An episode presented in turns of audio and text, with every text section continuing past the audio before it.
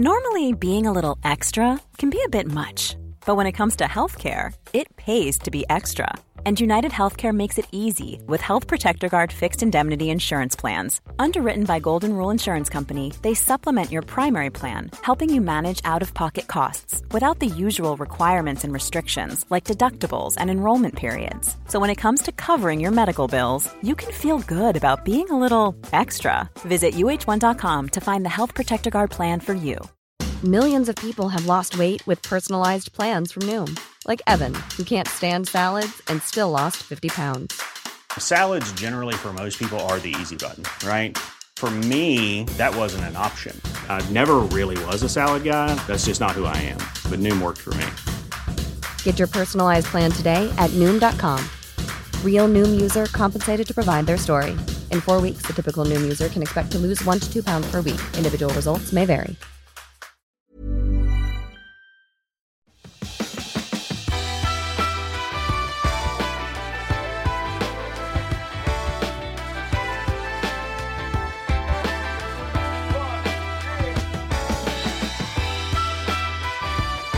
Hej och varmt välkommen till Klimakteriepodden med mig, Åsa Melin. För en tid sedan så var jag i ett väldigt fint sammanhang med en grupp kvinnor under några dagar. Och alla var i åldrarna 45 till 65 och ingen kände egentligen någon innan. Och det fanns heller inga krav på att öppna sig, dela eller vara vare sig privat eller personlig. Men det var uppenbart att många kände sig trygga och hade ett stort behov av att tala och dela. Och det som sades kom naturligtvis att tas om hand på ett väldigt fint sätt. Mycket mycket glädje, det var mycket eh, ja, men det var mycket sorg också. Jag tyckte att det var så tydligt hur de här praktiska utmaningarna som många står inför handlar om att man liksom tar för stort ansvar, man har för mycket eh, för, liksom runt omkring sig för att ens hinna med sig själv lite av den här kvinnliga klassiska fällan som vi talar så mycket om men så har så svårt att komma ur. Och kanske också något som jag känner igen från mig själv, ett lite överdrivet kontrollbehov som gör att det blir lite svårt att, att lugna ner helt enkelt. Och hur det än var så har jag tänkt väldigt mycket på också hur ledsna och nedstämda många kvinnor är. Man har så mycket som man inte är nöjd med och man har svårt att se ett sätt att förändra sin situation och då blir det lätt att man bara trampa på i gamla hjulspår. En del är säkert också grundat i att vi helt enkelt har för mycket ansvar och tar för mycket ansvar för andra så vi inte ens orkar med att ta hand om oss själva ordentligt.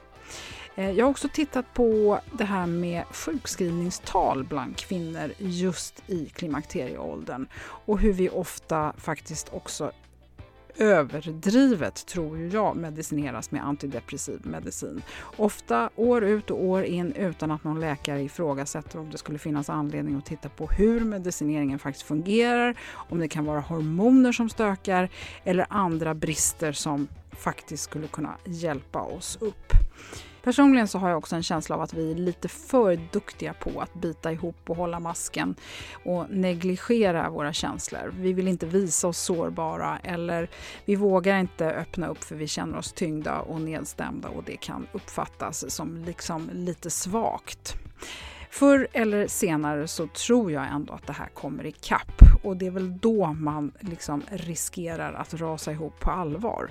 Långt ner i det där mörka och inte kanske ens orka kunna se någon utväg.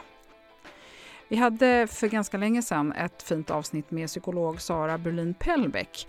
Den här, det hette Sorg och det var avsnitt 144. Men jag vill också rekommendera det faktiskt eh, i samband med det här avsnittet. För hur som helst så har jag då diskuterat det här med ett par kloka personer och landade i att vi behöver våga prata. Så jag hoppas att du kan känna och få inspiration av det här avsnittet. Så välkommen att lyssna.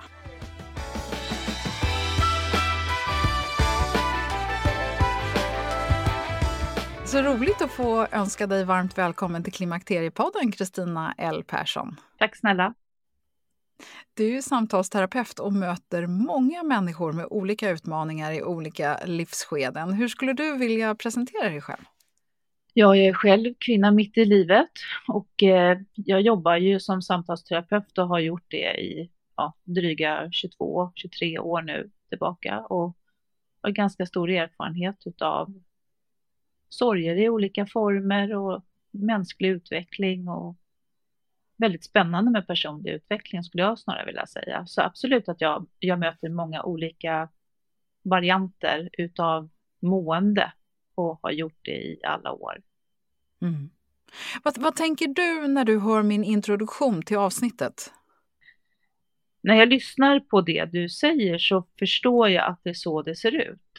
Jag möter ju också många kvinnor. Det är ju, även om det nu är mycket män som också börjar intressera sig för att utvecklas i sin personliga utveckling, så har det ju många gånger faktiskt varit kvinnan som har gjort det, haft ett större intresse av det, skulle jag vilja säga. Eh, och att när vi är mitt i livet så kommer ju livet oftast ikapp oss. Och jag tror att det är mycket en okunskap kring att vi inte förstår att vi har inte gjort upp med dåtiden, utan vi har plockat in dåtiden i nutiden och på så vis så begränsar vi också framtiden. Vi behöver förstå att vår historia faktiskt har präglat oss och att vi har försvarsmekanismer, vi har beteendemönster. Vi gör så som vi alltid har gjort, vilket gör att vi kommer till en viss gräns när det inte funkar längre. Och då hamnar vi i lägen där vi mår dåligt och kanske känner att det inte finns någon utväg ut eller man ser inte hur man ska kunna göra det på ett annorlunda sätt. Så jag känner absolut igen den bilden du ger i, i din introduktion. Därför jag tänker också så här att det handlar ju väldigt mycket om kanske att det är någonting som gör att man är tvungen att göra upp på något sätt. Men att man, precis som du säger, då loopar man tillbaka bara och på något sätt skyller på något annat och vill inte gräva runt kanske. För jag tänker ofta är det väl en händelse som gör att man kladunk måste känna, göra någonting nytt eller göra om, göra rätt. Jag skulle nog inte säga att det måste vara en händelse. Det kan vara många olika händelser i en rad. Det kan vara att man kommer till mitt i livet, att barnen exempelvis då är stora, behoven ser inte likadana ut som de gjorde när de var små. Fokuset har varit på familjen AB och nu står man kvar själv. Eh, och då är det ju än en gång jättenödvändigt att veta så här, vad vill jag, vad tycker jag är kul? För fokuset har varit och lagts utanför under lång tid. Så på så vis kan det också vara, så det måste inte vara en specifik händelse som väcker liv liksom, i det som en gång har varit, utan det kan vara ett långt beteendemönster som är sprunget ur en tidig strategi. Ja, och så blir det kanske, men det blir ändå någon slags förändring som kanske gör att det här blottas. Ja, eller framförallt så behöver man ju förändras om man hamnar i ett läge där man blir frustrerad, ledsen, tycker att det me känns meningslöst, att det, man hittar inte mening med det som man gör. Och då behöver vi titta på vad, vad är det som gör det att du har hamnat där? Och det beror oftast på att, att bränslet är slut i den försvarsmekanism som vi har använt oss utav all, från allra första början. Mm. Du träffar ju massor med kvinnor i den här åldern som vi befinner oss i som då, och där lyssnaren, merparten av lyssnaren befinner sig. Vad ser du och vad, vad, vad, hur tror du att de mår och varför? Nej, men jag, skulle nog, jag, jag stannar nog kvar i det som jag nämnde tidigare, att vi är liksom kvinnor mitt i livet och då, då har vi burit omkring på en massa saker inom oss och vi kommer till en, en punkt i livet där, där vi kanske behöver se vad det är för drivkrafter som har drivit oss och vad det är för någonting som har hur vi har förlagt vår energi. Jag träffar ju många som är utbrända eller vidbrända eller vad vi nu använder för begrepp. Där jag skulle säga så att det är, det är långt ifrån alltid att det är arbetsrelaterat, utan det är ju snarare hur vi har valt att förhålla oss och hur vi har lärt oss att förhålla oss till det som då är plikt eller vad det nu kallas eller vad, vad det nu kan vara. Ja. Och, och, då kommer vi in lite grann på det här med sorgen då, för mm. man vet liksom inte kanske varför man känner sig så nere och att det börjar kännas så meningslöst och varf, varför det bubblar upp det här. Mm. Eh, så som, utifrån mitt perspektiv så ser jag att sorg kan jag se, sorgen har så många ansikten. En sorg kan vara en förlust, en sorg kan vara att vi inte gör det vi egentligen vill, en sorg kan vara att vi inte får göra det vi vill eller det inte blev som vi tänkte oss. Alltså det finns ju en existentiell sorg, det finns många olika typer av sorg som vi kan gå runt och bära på. Därför är det så oerhört viktigt att ta reda på vad det finns för behov och vad man själv tycker är lustfyllt, vad man längtar efter. För det är ju behoven som pockar på. Då behöver man ju också lära sig att följa dem i den mån som man har förmågan att göra. Jag tänker att det är så svårt kanske att när man är nedstämd, eller, för vi pratar inte om kliniskt deprimerad utan vi pratar om den här liksom ledsamma, den här sorg, mm. sorgsenheten eller vad vi nu ska säga. Eh, som ju ofta, för vi pratar ju mycket om hur de psykiska problemen ofta blir väldigt tydliga kring klimakteriet. Det är inte bara liksom hjärndimma, oro och ångest och sånt där utan det, det blir ofta det här att man kanske känner sig liksom mindre stabil och man känner sig nere och så vet man liksom inte vad man ska göra av det här. För jag tänker att det kanske inte är så lätt att, att plocka fram det här kreativa då och försöka se vad är det jag behöver göra. Har du något råd där? Utifrån min roll som samtalsterapeut så ser ju jag vikten utav att börja prata, att börja sätta ord på vad man längtar efter, vad man inte längtar efter. Och hur, ser, hur ser situationen ut? Den kan ju se så olika ut för att trigga den typen av känslor. Eh, faran är ju när vi blir offer för våra känslor och inte tror att vi kan påverka eller att vi inte tror att det går att göra någonting åt situationen. Eh, och jag ska inte säga att det alltid gör det, men jag är övertygad om att vi kan påverka så otroligt mycket mer än vad vi tror när vi går runt och känner oss låga i energin. Då behöver man ju ta reda på så här, vad är motsatsen? Vad får jag energi utav? Vad gör mig glad? När mådde jag bra senast? Okej, okay, då är det väl det jag behöver fylla på och bejaka mer, eh, för det mår jag bra utav. Mm. Ja, jag tror inte heller att det kanske måste vara så svårt eller konstigt. Det är inte så att man ska plötsligt bli en ny människa och börja dansa tango som man aldrig har gjort tidigare i hela livet eller hitta någon ny hobby eller så. Jag tror inte att det behöver vara det. Nej, jag tror inte heller att, att eh, det behöver vara så jättekrångligt. Jag tror bara att vi är så ovana vid att förstå vikten av att börja samtala.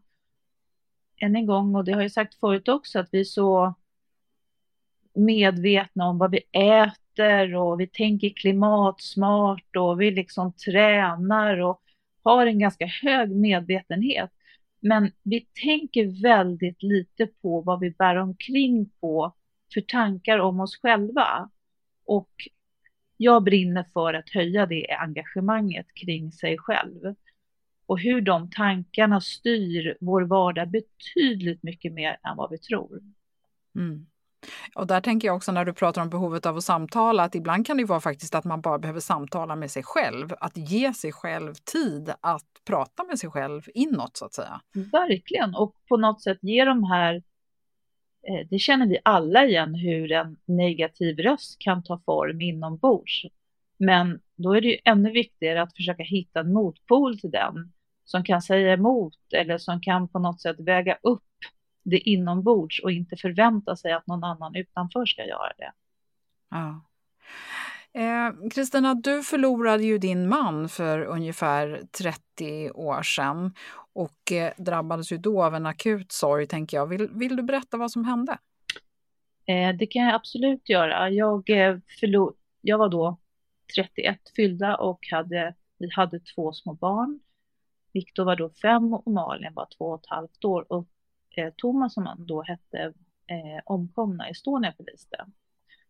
Så det var ju en ganska akut situation eller en, förlust som skedde omedelbart. Det var inte som i ett sjukdomsförlopp där man på något sätt har kunnat dra ut saker när man kanske vet vart det bär, utan det här kom som en olycka från en klar himmel.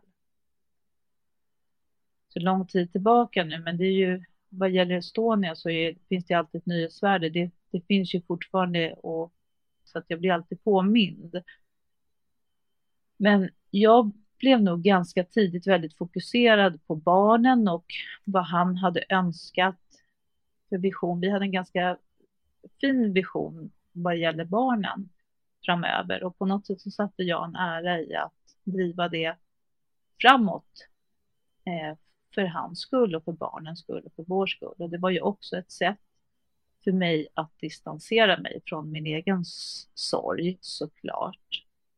Men, men barnen var väldigt, väldigt viktiga för mig och hade uppenbarligen den förmågan att göra på det sättet. Jag lärde mig väldigt mycket om mig själv. Jag hamnade i ett läge där jag på något sätt eh, lär, alltså jag blev en doer eh, och jag behövde ju stänga av delar av mitt eget känsloliv såklart för att eh, hantera våran vardag väldigt bra. Och vi blev väldigt tajta, jag och barnen. Och jag ska väl också ha sagt det förut och det står jag för, liksom jag hade ju ett behov av dem på samma sätt som de hade ett behov av, av mig. Så vi blev en liten treenighet som blev väldigt tajta, som när de blev äldre också behövde på något sätt separera på ett fint sätt, där, där var och en behövde bli den man ska vara, inklusive jag själv. Jag hamnade ju lite längre fram i kanske den största frågan i min egen personliga utveckling. Så här, vem är jag om jag inte är mamma? Och den tror jag många kan känna igen sig i oavsett om man har varit med i en tragedi eller inte. När liksom behoven, när man lyssnar in andras behov långt före sina egna behov. Och mitt behov var ju att få vara nära barnen också och se till att det blev bra. Men det är väl klart att jag hamnade i ett läge längre fram där jag behövde ombesörja mina egna behov det var en resa som jag, där jag lärde mig jätte, jättemycket om mig själv. Eh, som jag vet av den anledningen att man faktiskt kan förändras otroligt mycket, mycket, mycket mer än vad man tror. Mm. Just i det här akuta läget så hade ju inte du möjlighet att ens sörja utan det måste ju verkligen ha kommit. Det här är ju väldigt eh, jätte, jättebra, om du ursäktar att jag använder det ordet, exempel på att man måste kunna titta tillbaka och se och förstå vem man var då och vem man är nu. Verkligen. Och sen är det väl också så här, det här var ju, det är ju ett trauma när man förlorar någon. Och för, i, I mitt fall så blev det så här, oj, det har hänt en olycka på Östersjön och jag har förlorat eh, Thomas och barnens pappa. Det blev två olika saker. Det var först liksom kanske ett halvår, ett år senare där jag bara sa, ah, okej, okay, de här, de här hör ihop då kunde jag under en period prata om saker intellektuellt och sen så lärde jag mig prata om det både intellektuellt och emotionellt. Så att på något sätt ta, att, att sy ihop ett, ett trauma, det är klart att det tar tid. Mm. Men, men på något sätt så har jag, jag har nog alltid haft en inställning och valt att ha en inställning om att nu kan jag inte påverka den olyckan, jag kan inte påverka den förlusten. Nu måste jag se till att göra någonting bra av det här. Eh, och det har alltid drivit mig med att det finns, det finns en mening någonstans inom mig som jag kommer behöva hitta om jag nu väljer att se att jag kan lära mig någonting av det här. Det låter mm. hårt när jag säger det, men det är verkligen en inställning som på något sätt också har hjälpt mig framåt. Och det betyder inte att jag inte har gråtit eller varit ledsen, men det finns alltid finns någonting. Vi kan bli klokare på vägen. Vi behöver inte nödvändigtvis bli fast i vår sorg. Det finns så många olika typer av sorg som man kan behöva vända av olika skäl. Men om vi ändå, det, det, blir ju väldigt svårt att vi, det här blir ju inget eh, terapisamtal för en enskild individ, men jag tänker ändå att vi kan försöka ge några små eh, ledtrådar eller tankar kring hur man skulle kunna hitta hopp i någonting som känns mm. ganska hopplöst. Mm. Och där är vi tillbaka, det är väldigt svårt att generalisera eh, och kunna ge ett konkret exempel på det som passar den ena passar inte den andra. Så jag tycker den frågan är väldigt svår. Eh, och jag återgår till att befinner vi oss i ett läge där vi är ledsna, där vi behöver förstå eller få hjälp med att förstå eller få hjälp med att se saker på ett annorlunda sätt, då är samtal liksom vägen till att öppna upp och börja prata. Eh, det går att få stöd.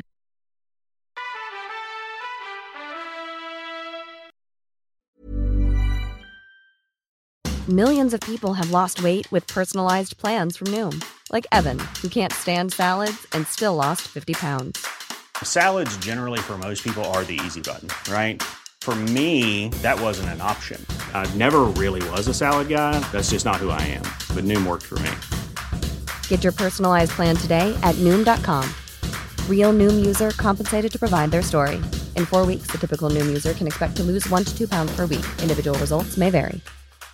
Every year, one thing is always predictable postage costs go up. Stamps.com gives you crazy discounts of up to 89% off USPS and UPS services, so your business will barely notice the change. Stamps.com has been indispensable for over 1 million businesses just like yours. It's like your own personal post office. No lines, no traffic, no waiting. Sign up with promo code PROGRAM for a four week trial plus free postage and a free digital scale. No long term commitments or contracts. That's Stamps.com code PROGRAM.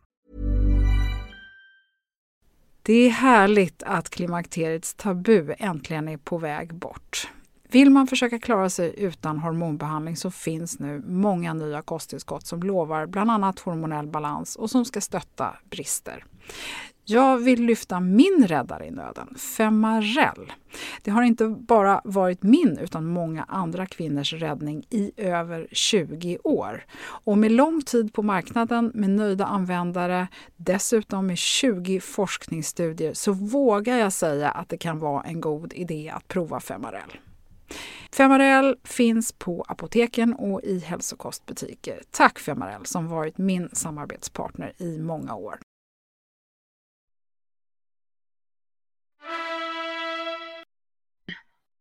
Om vi nu utgår ifrån att det liksom är på något sätt det här klimakteriemåendet som kanske sätter fart på att man hamnar i nya tankar eh, och det blir lite akut så kanske det egentligen inte är det som gör att man känner sig riktigt nedstämd. Jag skulle verkligen säga att det är precis så jag ser det också.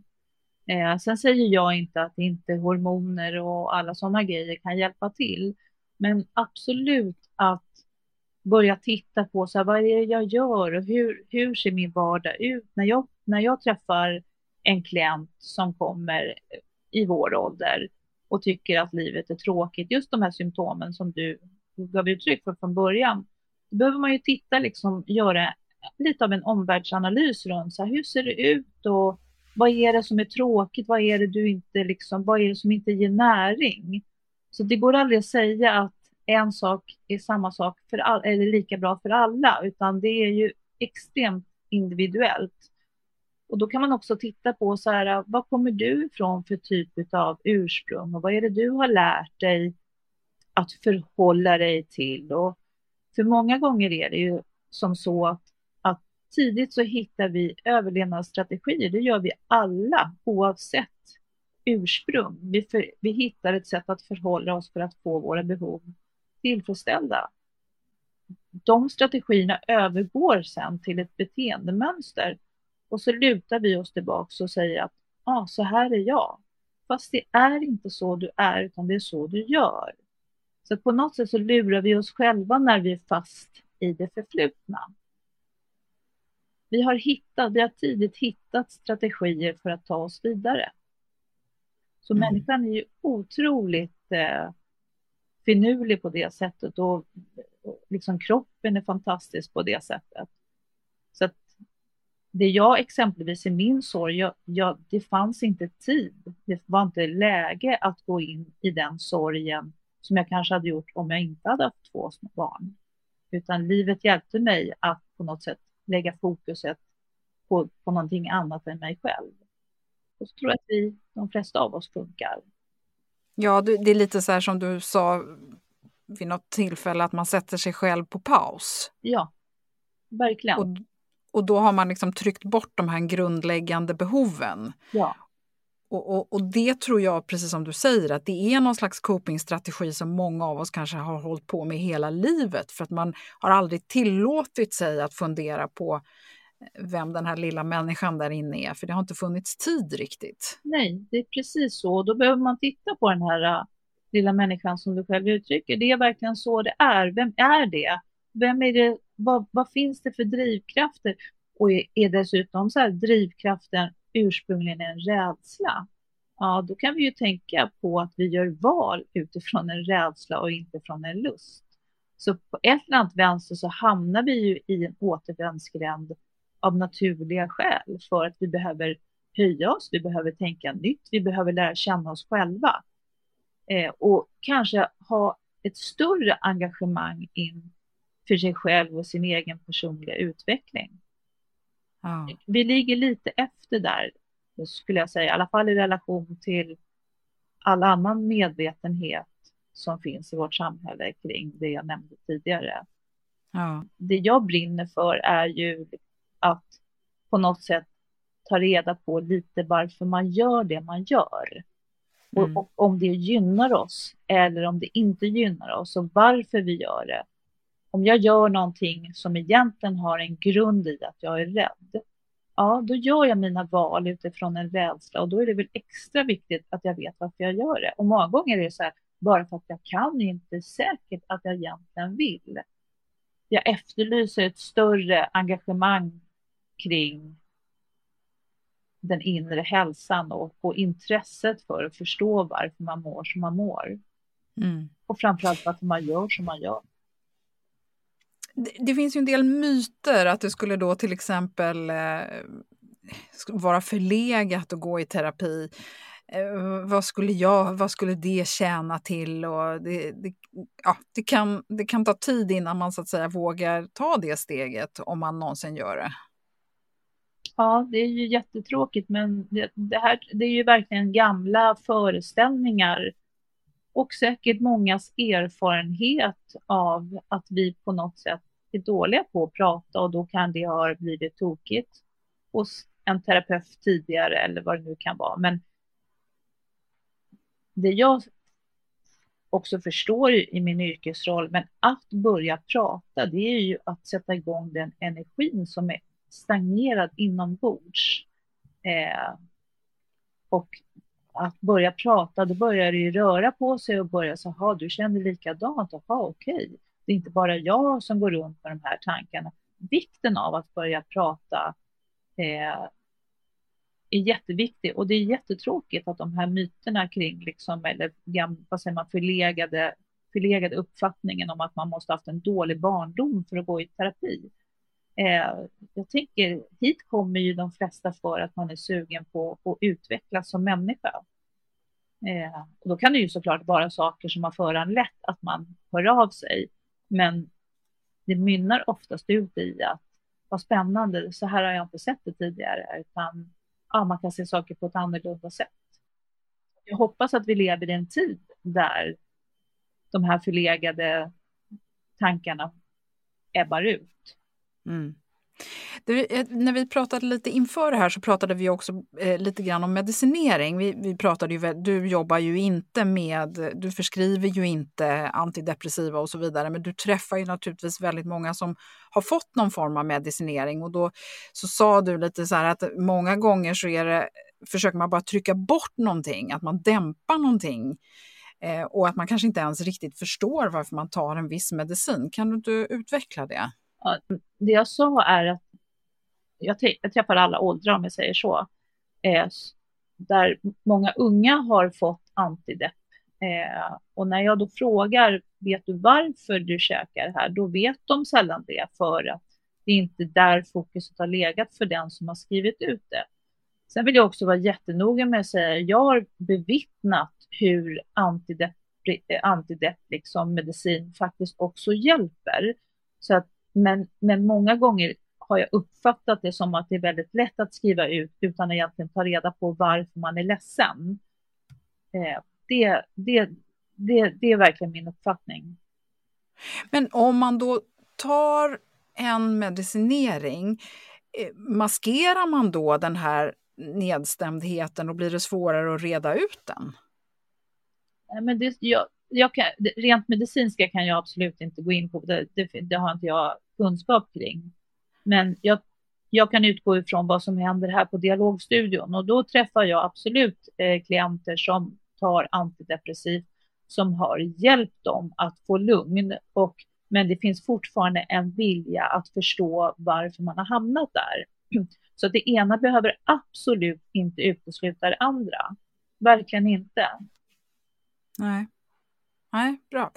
Du, eh, nej, jag var bara nyfiken i och med att vi vet att det är så många som, som ändå äter antidepressiva och eh, kanske inte riktigt vet varför, för man har bara fortsatt eh, under eh, utan att någon läkare egentligen ifrågasätter om det, finns, om det fungerar eller inte fungerar. Eh, Kristina, hur, eh, vad behöver vi mer förmedla här för ja, att visa vår medkänsla och ge lite hopp och, och värme. Mm. Att det faktiskt går att vända, eh, vända skeppet. Det går att gå från mörker till det ljusa. Vi kan påverka så otroligt mycket, mycket mer än vad vi går runt och tror. Och när vi är en kvinna mitt i livet, så som vi pratar kring här i den här intervjun, så är det väldigt mycket som kommer ikapp oss, eh, som vi har burit omkring på. Och det finns ett värde i att förstå att kropp och själ hör ihop. Och det vi inte riktigt har gjort upp med, det sitter fast i vårt system. Och att börja då prata, det gör ju någonstans att den här stagnerade energin börjar röra på sig. Och att vi många gånger, det är min upplevelse i alla fall, där jag ser att vi, vi hamnar lätt i tankar kring att vi nöjer oss istället för att bli nöjda. Och det tycker jag tyder på någon form av tro på att det inte går att förändra, men det gör det. Man måste vilja. I yogan till exempel, där behöver vi utmana oss i olika ställningar för att någonstans möta det som är våra blockeringar. Och jag ser på det på samma sätt i känslolivet, så här, möt det här som är, är sorgset eller möt det här som är ledset och försök att förstå vad det är känslorna vill säga oss. Men vi är lite orutinerade i det överlag i vårt samhälle. Och det brinner jag för. Eh, där finns det hur mycket som helst att hämta om vi bara vågar möta det som är lite jobbigt och inte sky det. Mm. Har du något råd kring någonting man skulle kunna läsa eller någonting annat man skulle kunna eh, så att säga, hämta inspiration från? Det jag hämtar inspiration från många gånger det är ju snarare liksom ja, det finns ju mycket andlig utveckling, personlig utveckling i USA där man på något sätt väver in den här andliga aspekten eller den e-, existentiella aspekten som en självklar del i vårt liv. Där tycker jag inte riktigt att vi är ännu. Det är många som är där, men vi är inte riktigt där än. Och jag tänker psykosyntesen som jag verkar inom, den är ju inte ens godkänd av Försäkringskassan för man inte på något sätt tror på att kropp och själ hör ihop. Så den psykologiformen är inte riktigt vedertagen på det sättet. Så där hämtar jag inspiration. Oprah Winfrey, det finns ju hur mycket som helst eh, i både böcker och, och på de olika kanalerna där man kan på något sätt förstå att det går att påverka sig själv, men att man måste se saker från ett annat perspektiv. Ja. Ja, för jag tänker mycket på att det blir ens eget ansvar att komma vidare och framåt ändå. För det är ingen annan som kan hjälpa dig med det. Det är ju ingen idé att ens sitta tillsammans med en samtalsterapeut om man inte är beredd att, att jobba på det. Och vi försöker ofta liksom, på något sätt tro att det är någon annan som sitter på, på lösningen. Att vi känner ja. oss som, precis som du sa tidigare, att vi känner oss som offer och då är vi låsta. För det går inte, för det, jag har fastnat här i det här facket verkligen. Och det är ju där, det är det jag tänker att, att vi är själva ytterst ansvariga som vuxna för vårt eget välmående. Det betyder ju också att det är vi många gånger som behöver förändras. Sen kan man göra det i samspel tillsammans med sin partner eller de som är runt omkring. Men vi är ytterst ansvariga för, vårt eget, eh, för våra egna handlingar och ansvar för hur vi faktiskt också mår. Mm. Sen förstår jag att man kan leva i, leva i miljöer där det inte är, där det inte är trevligt. Då behöver man ju titta på så här, hur hamnar jag här? Är det här jag vill vara? Men vad som är viktigt att säga där är ju att ibland kan man verkligen behöva hjälp för att komma ur någonting. Framförallt om det är en allvarlig destruktiv situation som man, man sitter i såklart. Verkligen, verkligen. Men än en gång, börja prata Mm. Börja förstå att detta är inte, är det nu så att man sitter i en sån allvarlig situation, då, att då börja prata och få andra att bekräfta att det här är inte bra, det här är inte sunt, eh, kan vi hjälpa dig på något sätt? Det är också sånt som, som är en vinst av att börja prata. Mm. Du som lyssnar nu, om du behöver tala med någon så kan jag varmt rekommendera att gå in på 1177.se för där finns det, om man söker under psykisk hälsa så finns det telefonnummer och andra kontaktvägar. Eh, och jag har också lagt en länk till det på klimakteriepodden.se. Vill du komma i kontakt med Kristina L Persson och läsa mer om hennes arbete så finns hon på dialogstudion.se. Och så vill jag också passa på att lyfta avsnitt 244 med Camilla Hasselvret som heter Självstark, som hade väldigt mycket kloka tankar kring hur vi behandlar oss själva, lite för att knyta an till det som Kristina sa i början här med att man Eh, ofta är ganska eh, obehaglig mot sig själv och man talar till sig själv på ett sätt som inte alltid är särskilt konstruktivt. Och sorg har vi också talat om i bland annat avsnitt 144 med psykolog Sara Berlin Pellbeck. Vad ska du och jag nu säga innan vi lägger på, Kristina? Jag tycker att det går att eh, påverka sin inre hälsa mycket, mycket, mycket mer än vad vi tror. Eh, och att som kvinna mitt i livet, ja men då bär vi omkring, vi har burit omkring. Vi är ju hur vi än vänder och vrider så är vi ju centrum i våra egna liv. Eh, där vi är en del av allt vi har upplevt. Så det vore ju konstigt om det inte vore så att vi bar omkring på någonting. Att börja titta på, våga syna känslorna. Det går att förändra. Jag vet det och jag ser det varje dag och jag vet av egen erfarenhet. Men det måste finnas en vilja och utan viljan så kommer vi inte så långt. Mm. Bra. Tusen tack Kristina för att du kom till Klimakteriepodden denna kulna söndag eftermiddag. Det uppskattar jag mycket. Tack snälla. Tack Åsa.